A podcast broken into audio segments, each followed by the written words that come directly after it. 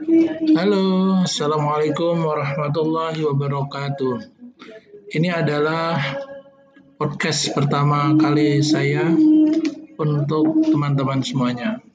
Melalui podcast ini kita akan sharing motivasi sehingga ada waktu untuk mengisi situasi yang kurang mendukung untuk pertemuan. Tapi tidak ada pertemuan bukan berarti tidak ada interaksi. Kita akan sharing-sharing sesuatu yang bermanfaat. Semoga ini adalah awalan yang baik untuk kita semua.